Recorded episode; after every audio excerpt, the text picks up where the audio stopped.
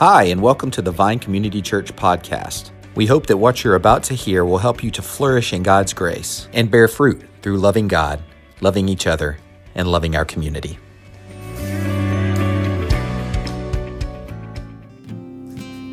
There's nothing better than hearing the people of God, the family of God, declaring there's, that there's nothing better than knowing Jesus. Father, today we say thank you. Thank you that we get to be part of the family of God together, and together proclaim that there is nothing better than knowing you. Lord, to see children in this room, to see teenagers in this room, to see young adults, to see those who have lived a huge portion of their lives already, all together saying there is nothing better than you. Lord, for that we say thank you. That's a work of your grace. That's a work of your Spirit among us. And because, Lord, there's nothing better than you, we get the opportunity, Lord, to come and, and to know you more deeply uh, through your word. And so, Lord, this day, as, as we come to your word, as people do this here in this community and throughout this world, Lord, would you glorify the name of Jesus? And in doing so, Lord, would you magnify his name into the hearts of your people? Would you draw people to you for the first time today? That your body, Lord Jesus, might be built up in love. Because we know that in standing with you, we can face all that you have, all that all that's before us in this life. So, Lord, as we look at your word, would you make it alive in our hearts this morning? Would you give encouragement and hope to your people as we gather together? And Lord, if there's someone sitting in here in this room right now that does not know you, Lord, for the first time today, would you show them that there is nothing better than knowing you and walking with you? We pray this in Jesus' name. Amen. Please be seated.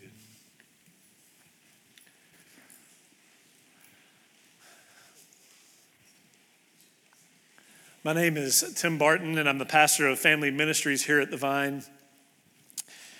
And I want to ask a question. How many of you in this room, it's always hard when you start that way, right? Um, how many of you in this room like to feel unprepared? There's, I got one, I actually got one this service. All right, there, there might be one, but in general, we don't like that feeling of being unprepared. Like, like kids, if you're um, if you have a, a test coming up, or, or you walk in and you sit down at your desk, and your teacher puts this test or this assignment on your desk, and you look at it, and you think, number one, okay, yeah, I, I got, well, first of all, I got my name, I got that part. Number one, I, okay, I, I kind of got the answer to that. You get to number two, and you're like, I, I I don't know the answer to this question. And then you get to number three and you're like, mm, did I study the wrong thing? And then number four, maybe I should have studied more. We, we don't like that feeling of being unprepared. And we talk about that with a test, uh, but the reality is, is it doesn't get any easier the, the older you get. Um, those the others around this room will tell you that as, as you get older, when you come to something and you feel unprepared for that job or for that, that situation, that circumstance, it just leaves you this, like, it's this uneasy feeling that we have. But what if I were to tell you, what if I were to tell you that you can be prepared for everything in this life? Now, I acknowledge that's a little bit of a play on words, but you'll see what I mean. But you can be prepared for everything in this life. Are you interested? I hope so. Because when I say that, I, I do want to make the caveat that that does not mean that you can be prepared, that, that you can avoid every, uh, or, or fix every circumstance or avoid feeling pain in this life. That does not mean that, that you're going to be able to control every circumstance. That does not even mean that, that you're going to be able to necessarily mitigate risk all the time. It doesn't mean that you're going to be able to always keep your comfort or your security. But what it, when I, when I say that you can be prepared for everything in this life, what it does mean is that you can face this life knowing that there is someone greater than you who is standing with you to enable you to face all that comes. We're in the third week of our series, Prepare His People. And, and we, your pastors, Um, who, by the way, are, are we ourselves have to continually continue to be prepared. It's not like, hey, we've gotten there, and so now we prepare you. Uh, we also are continuing to be prepared. You'll understand that a, a little more as we go. Um, but we're called to prepare you to know Jesus through His Word. We're called to prepare you to study, to know, and apply the Word of God to your hearts. And the tool we're using to teach you is something that we're calling comma. Now, here's, here's why we're calling it that, all right? One, it's a good um, uh, um, acronym that we can go through in a minute, but, but part of why we're calling it that, or the reason we're calling that, is because we need to take a pause and acknowledge that there are all sorts of influences in this world around us that are affecting us, subtly often. We don't even realize it sometimes, that are affecting the way we think, that are affecting the way we go about life, all these sorts of influences that are affecting us. And we need to pause and say, wait, what does the Word of God say? We need to pause and say, I need to be prepared to know Jesus through His Word. Comma stands for, so, so in order to do this, in order to study God's Word, there, there's all sorts of tools out there, but, but it stands for this. The C stands for context. That's when we come to study the Word of God, we need to know the context. That's the, the biblical context, what's around it, and then the hor- historical and cultural context as well. We also want to um, do observation, observe what's going on in the text, and then meaning. So we take the context, we take the observations that we have, and then we come to the meaning. And then this can be the part we forget sometimes, because then there's the motive of the heart. What is it that is making us, when God is showing us something in His Word, what is it that's making me say, eh, I don't, I don't really want to do that. I don't really want to follow what God says there. Oh, I don't like that line of thinking. What's going on in our hearts that's keeping us from believing what God says is good for us? And then there's um, application.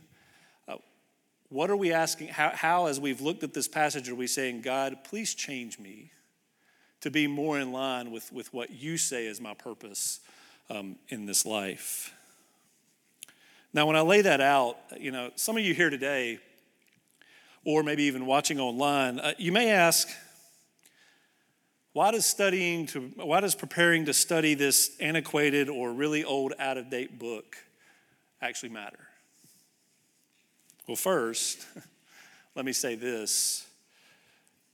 Yeah, the Bible's old, but there's nothing out of date about it. In fact, it's more relevant than any other book, any other blog, any other post, any more other line of thinking that you can, you can find today. And it's that way because God has said that, that when we come to His Word, the Holy Spirit will continue through His Word to teach His people. And then in addition to that today, or, or add it, uh, again, in addition, our passage is going to show us today why all that really, why that matters and why that matters deeply um, for us. And so our verses today, we've been in Ephesians chapter four. Our verses are verses fourteen through sixteen, but I'm going to pick up reading in verse eleven to give you a little context of what's going on. And so I remind you that this is God's Word. It says, and He gave the apostles, the prophets, the evangelists, the shepherds and teachers, to equip the saints for the work of ministry, for building up the body of Christ, until we all attain to the unity of the faith and the knowledge of the Son of God, to mature manhood, to the measure of the stature of the fullness of Christ. And now we pick up our passage for this morning, verse fourteen, so that we may no longer be children, tossed to and fro by the waves and carried about by every wind of doctrine, by human cunning, by craftiness and deceitful schemes. Rather, speaking the truth in love, we are to grow up in every way into Him who is the head, into Christ, from whom the whole body, joined and held together by every joint with which it is equipped, when each part is working properly, makes the body grow so that it builds itself up in love. So let's look at the context for a minute. The context is the first first um, letter in the, the comma. And so as a reminder of the context, the letter this letter was written by Paul, the Apostle Paul. We know that because it says that in chapter one, verse one, and it says that in chapter three, verse one. And it says that he's a prisoner. It's around sixty to sixty-two A D. He's a prisoner in Rome. And it was written to the um, to the church in the city of Ephesus. Now, Paul's just told them, starting in verses one through ten, and then again in verses eleven through thirteen, Paul, Paul's given them this context, and, and they're saying, Paul, we're living in this culture. We're living in this culture that's telling us all these other lies, and we'll see those in a little bit. And Paul, Paul comes back to them and says, yeah, I, I understand there's all these other ways that people are telling you to walk, so to speak. But let me remind you what you're called to. In verses one through ten, he says, walk in the way the Lord has called you with humility, gentleness, patience, bearing with one another in love, maintaining the unity of the Spirit in the bond of peace. And he says, we do this because there's one hope. Yeah, I know that people are claiming there's others, but there's one hope. There's one Lord, there's one faith, there's one baptism, there's one God and Father over all. And he tells them, Jesus is already declared victorious. He rose from the dead, defeating the power of sin. He is victorious. And that Jesus, through his work, gives grace and gifts uh, to all. And then verse eleven through thirteen, he talks about the leadership gifts. And he gave leadership gifts to equip or prepare the people for works of ministry, because that builds up the body of Christ until we all attain unity of faith and knowledge of the Son of God. Now, that was described last week by Lee, by John, um, our lead pastor. That was described as, he, he looked at how that described mature manhood. And it was described as having the fullness of Christ. So now let me summarize all that. We prepare you so that you will know Jesus through his word and grow into mature manhood, having the fullness of Christ. That affects all our life. And so that's the biblical context of what's going on in the backdrop of what's going on in the culture. So let me give you just a little bit more of that. Ephesus was a major city in a large and prosperous region. Um, it was a port city that linked Rome in the east. And as a result, it was a melting pot of nations and ethnic groups. And so it was extremely important from a political perspective, an educational perspective, a commercial perspective. Um, it, it was also the center for excessive entertainment. With, it had massive open-air theaters. It would hold twenty-five thousand people. Now, I know today that's not that big, but then that was massive. And it also um, was, was known for excessive, unfiltered, and open physical passions and lust in the, in the community. So for the Christians in Ephesus, there were a lot of things that were competing for their hearts. Entertainment, bodily passions, a mix of religions, subtle false teaching that combined Christian teaching with the culture to find something that suited them, blatant false teaching, blatant false teaching that, that all of Christianity was fake or wrong. I say that, and, and all of that should sound pretty familiar to us. But when we think of that, some of us think, yeah, that's what goes on in Las Vegas. Here's the reality. It's right here at home. It's every time we open our computers. And I'm not just talking about the blatant things. I'm talking about it's every time we look on social media and we get the way we think through other people's writings, other people's thoughts, all these other subtle things that creep in that claim to know more about life than what God's word tells us. So as Paul was telling the Ephesians, so we're saying we, we prepare you so that you will know Jesus through his word. And then we see why. We do that because, first, Jesus will enable you to face this life. Look at verse fourteen. It starts with "so that." That's where the O and the, the comma comes in. We, we observe what's going on. So that's a transitional word. And so when we see that, we're like, okay, so that what? Or why, why are we saying so that? Paul's saying, pay attention. All I said before, the, the preparation is so that you will no longer be children.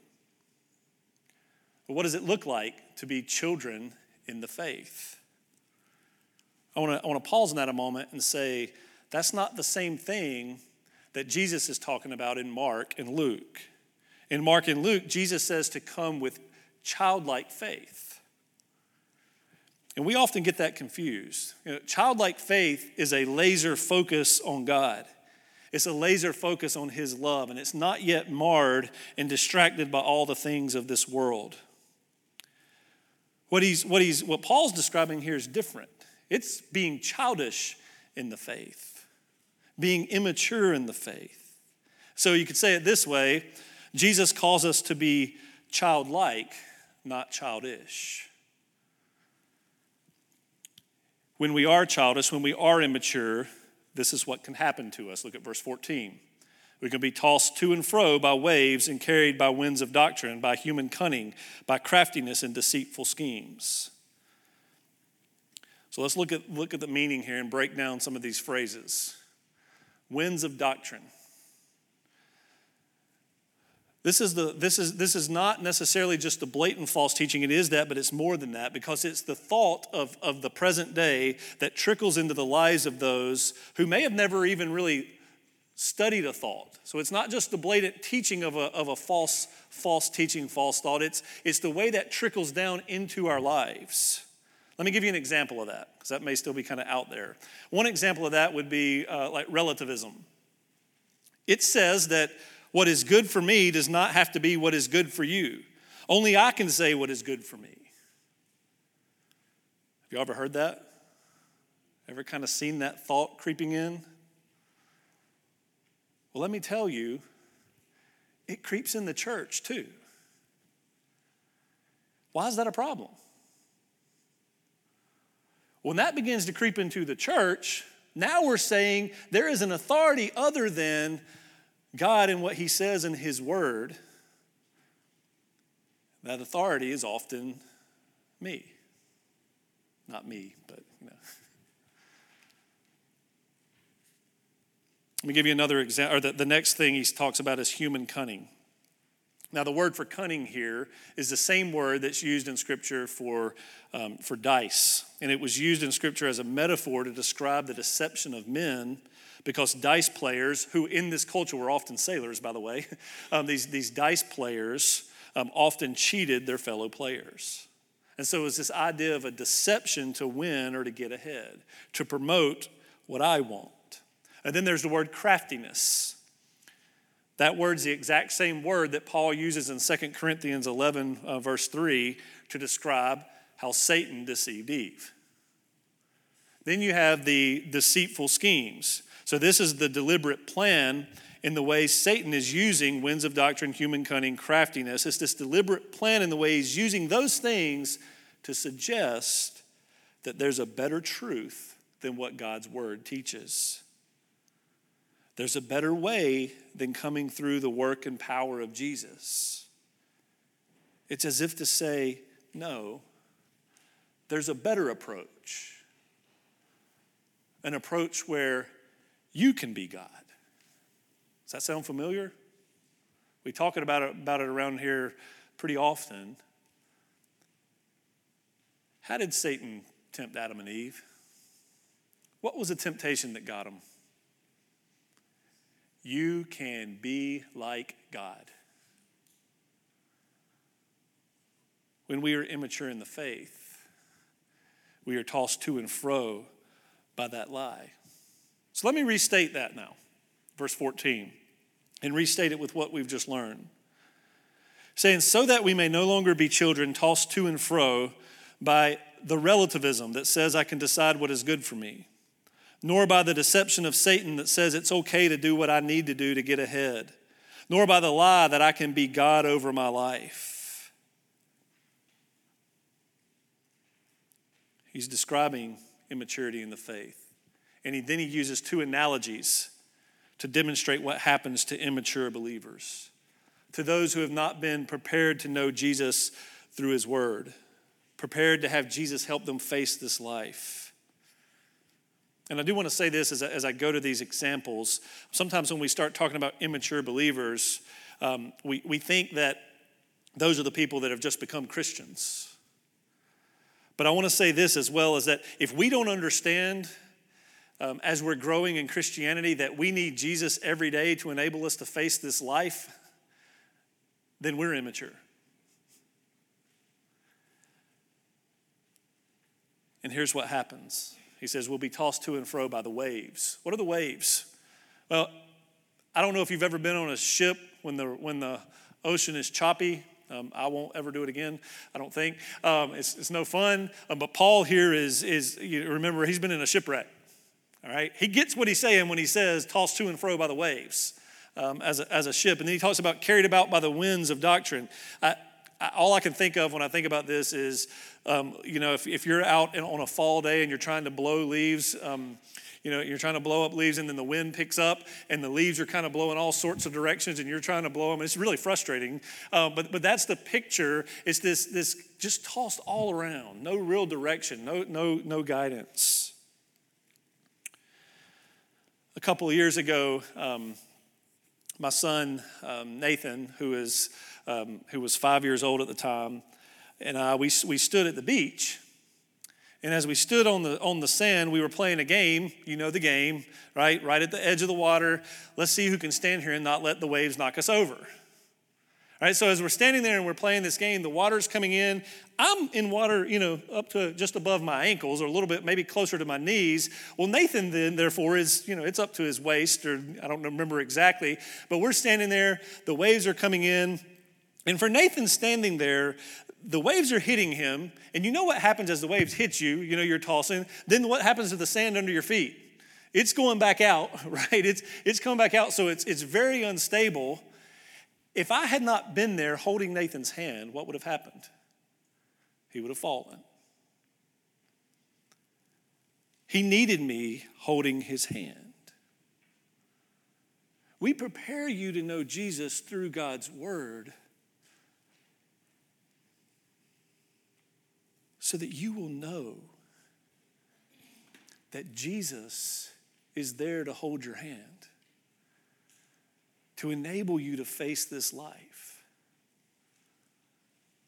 He will enable you to, to stand firm and face the waves and the winds, the waves and the winds of, of the lies that we don't need him, the waves and winds of the false teaching and deceitful schemes, both blatant and subtle. The waves and winds are the things that just hit us so unpre- un- unexpectedly, that we're so unprepared for. He enables us to believe him, to trust him, that he will hold our hand in the face of the storm. If you try to stand on your own, sand's going to move out from under your feet too. The waves are going to batter you too. They will knock you down.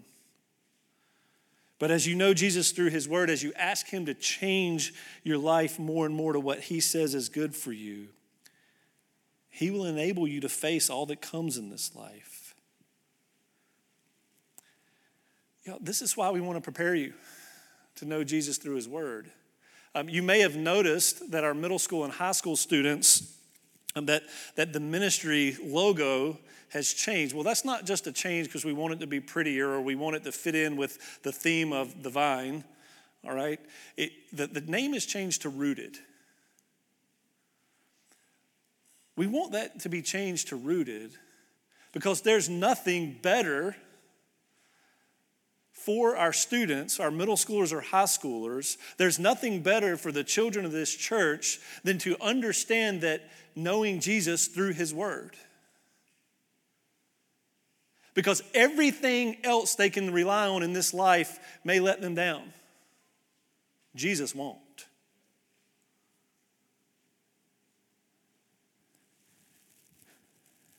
His word tells us that Jesus will strengthen his people and enable us to face the false thoughts, the false doctrines. We're preparing you so that you may know Jesus more and more and face, be able to face this life. The second reason this is important, to know Jesus more through his word, is that Jesus has a purpose for you in this life. We see this in verses fifteen and sixteen. But verse fifteen starts with, rather, Again, we observe rather, rather than what, right? We need to ask that question, rather than what? Well, rather than continuing to stay where we are personally as children in the faith, childish in the faith, and rather than allowing others in the body of Christ to stay as they are as children in the faith or childish in the faith, rather than that, he says, speaking the truth in love. Now, speaking the truth in love in English, you don't fully get this here um, because the truth is a participle and love's the noun. And so what, what, what Paul's demonstrating here is that we cannot be content to stay where we are or allow others to stay where they are. We need to be truthing each other with love. We need to be truthing one another um, with love. It's because of the love we have for each other then that we don't let one another stay where we are tossed to and fro. It's because of the love we have for you that we cannot let you be tossed to and fro without speaking the truth. It's because of the love for our church family that we pursue this together. Because here's what we see in this passage. There's an emphasis here that Jesus is going to work on us individually, yes, but, but that is not going to be done in isolation. Look at who's involved in the growth. It says, we all. So verse fifteen says, we grow up in every way into him, the head, into Christ. Verse sixteen says, from whom the whole body, joined by every joint. And then on, on further in verse sixteen, with which it is equipped when each part is working properly. There, there's parts because there's a whole, right? And then verse sixteen, and that makes the body grow so that the body, so that it, the body, builds itself up in love. Jesus has a purpose for us in this life. And here's that purpose. Here's the overarching purpose. So often we get so caught up on what is my purpose for today? What is the little thing that I need, you know, what or not little thing, but what's the thing I need to focus on? There is an overarching purpose that is the same for every single one of us. And none of those other purposes really matter if we don't get this. It is that we build up the body in love. Let me try to say it a different way.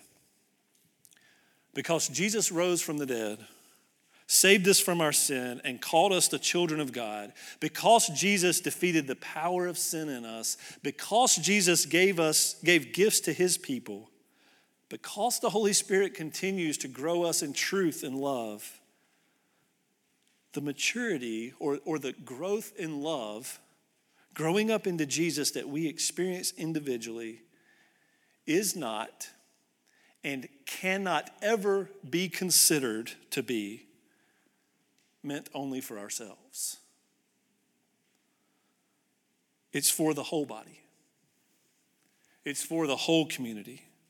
So much so that my personal growth, insert your name for my, and insert my name for my, my personal growth is not my first agenda when I come to church. My first agenda in being part of the church community, the church family, is the well-being of the whole body. When we say we want everyone at the Vine to flourish in God's grace and bear fruit in our community, it's not that we want every individual to be better so that the whole will flourish. That's man-made growth. This is different than that. It is, it requires a change of heart. A change that comes only in the gospel, only in acknowledging that we can't do this on our own. It's a change that says because of what Jesus has done, because of Jesus' power and work within me, I'm going to do something unnatural. I'm going to be focused on the growth of the whole. I'm going to be focused on the body of Christ growing itself up in love because that is best for every member. Kids, can you help me with something for a minute? And all of you can be kids if you want to be. Um, imagine that you were a hand. All right? Hold your hand up for me. If, if you're, here we go. If you're nervous about it, you can hold it lower. But hold your hand up for me for a minute, kids. Imagine that you're a hand, right? Okay. And you say, I'm going to be the best hand that I can be. I, I am going to make my, I'm going to be clean. I'm going to exercise and be strong so that I can pick up what I want to. I'm going to grab the things that I want to eat. Wait a minute. What are you going to feed? What are you going to feed? If you're just a hand, you have no mouth to eat with. It's great that you can pick things up, but, but then what? To eat, you need a mouth, you need teeth, you need a tongue, you need a stomach. The list goes on and on. To be the he- best hand that you can be, it's really not about you being a hand. It's about you being part of the body.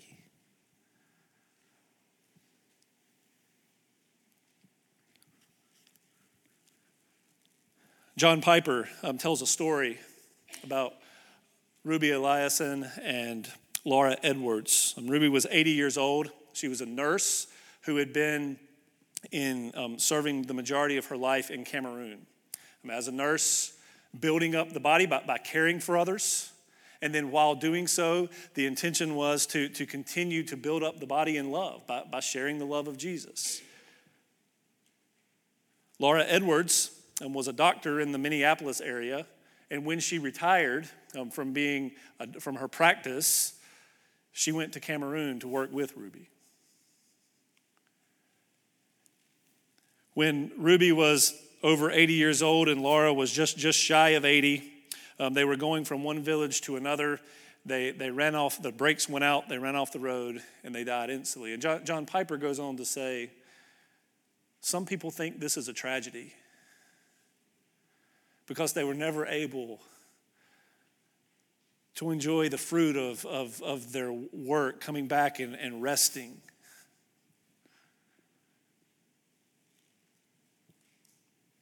No. They understood the purpose that Jesus has for all of us, and that is building up the body of Christ, both with those who know him and those who do not yet know him. Now, that doesn't mean that all of you need to go sign up and go um, to another country.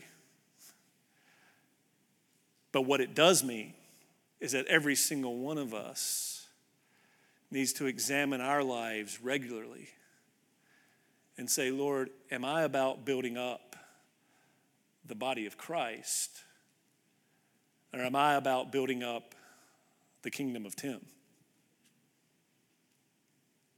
Or insert your name.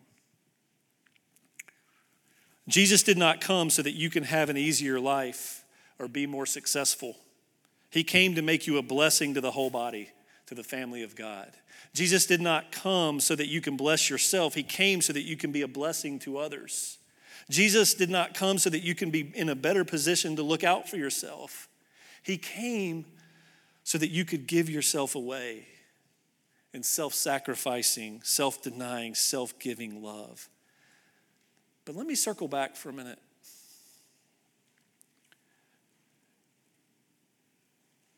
That is completely counter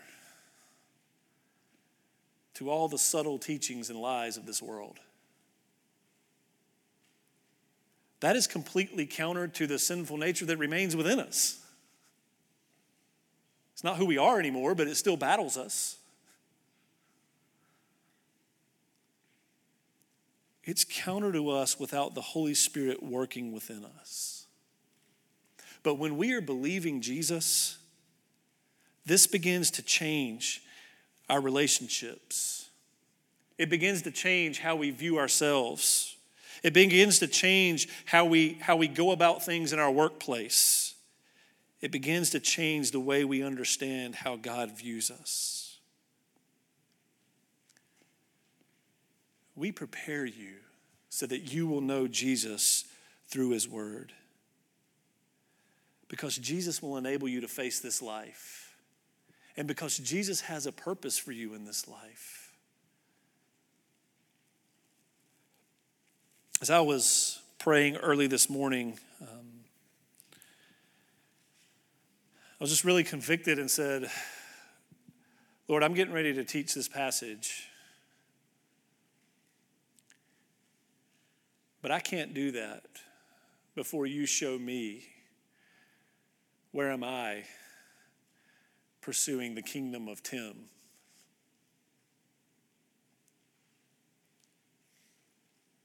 As we prepare to come to the Lord's table here in a few moments,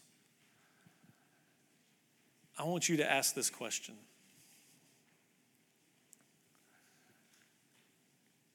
Where am I not believing that I need Jesus to hold my hand and that his purpose is right for me? I, I want you to ask that question. And as God reveals that to you, I'm just going to give you a few minutes of, of just quiet. And as God reveals that to you, would you lay that before him? Would you, would you just, in your prayer quietly, in your seat, tell him that? And then I'll bring us back together in just a moment. Please pray with me.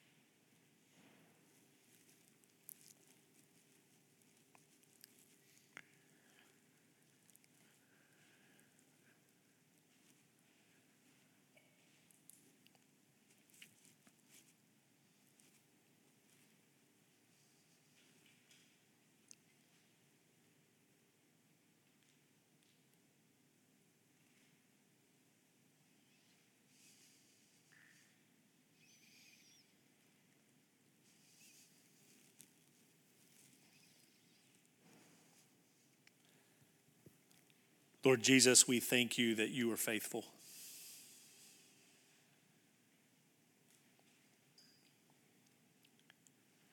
We thank you that you stand firm.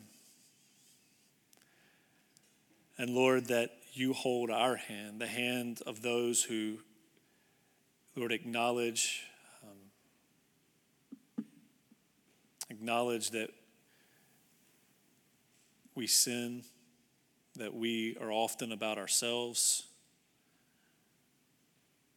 that we have a hard time believing that you really will help us face this life, that we sometimes don't like the purpose you have for us. Lord, you're faithful. And you say, Lord, that as we confess those things through the work of Jesus who stands firm, Lord, that you will forgive us. And so in the name of Jesus, if you have confessed your sin, he is faithful and just to forgive you of your sin, to cleanse you from all unrighteousness. You are forgiven in him. Lord, we thank you for that forgiveness. We thank you that you hold us. And we pray this in Jesus' name. Amen. As we prepare further for the Lord's table, we've we've said, Lord, search our hearts. We've acknowledged those places um, within us before him. Let's stand together and proclaim goodness, the goodness of the truth that our Jesus, holding our hand, he, he will um, hold us fast. Will you stand together with me?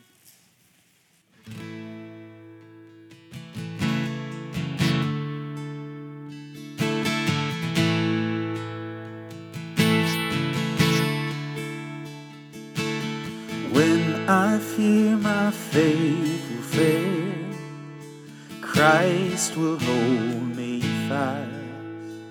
When the tempter would prevail, he will hold me fast.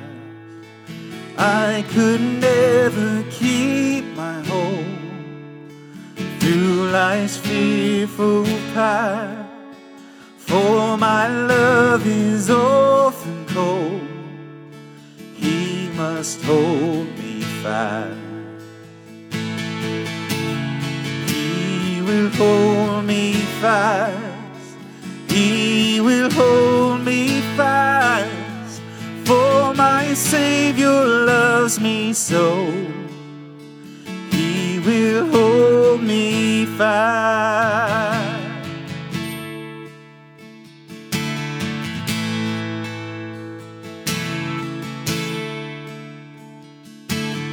Those he saves are his delight. Christ will hold me fast, precious in his holy sight. He will hold me fast. He'll not let my soul be lost. His promises shall last. Bought by him at such a cost, he will hold me fast. He will hold me fast. He will hold me fast. For my Savior loves me so. He will hold me fast.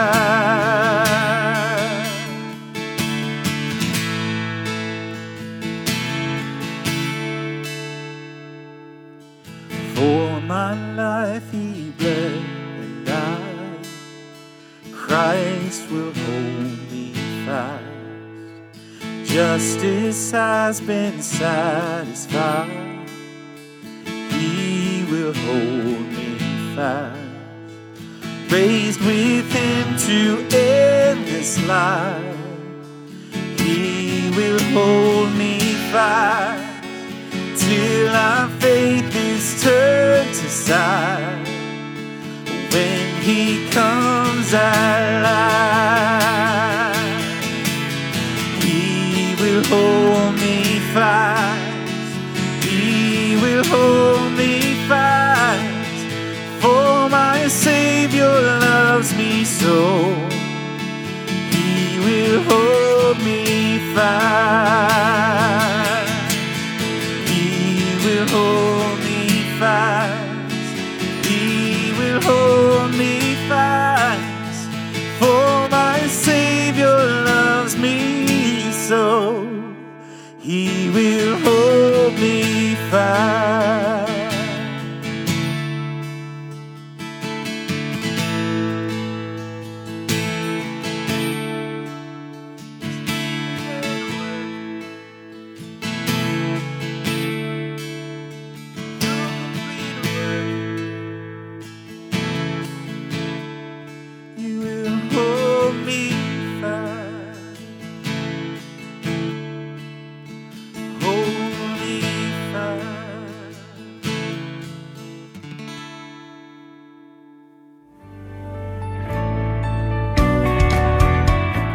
Thanks so much for joining us for this podcast.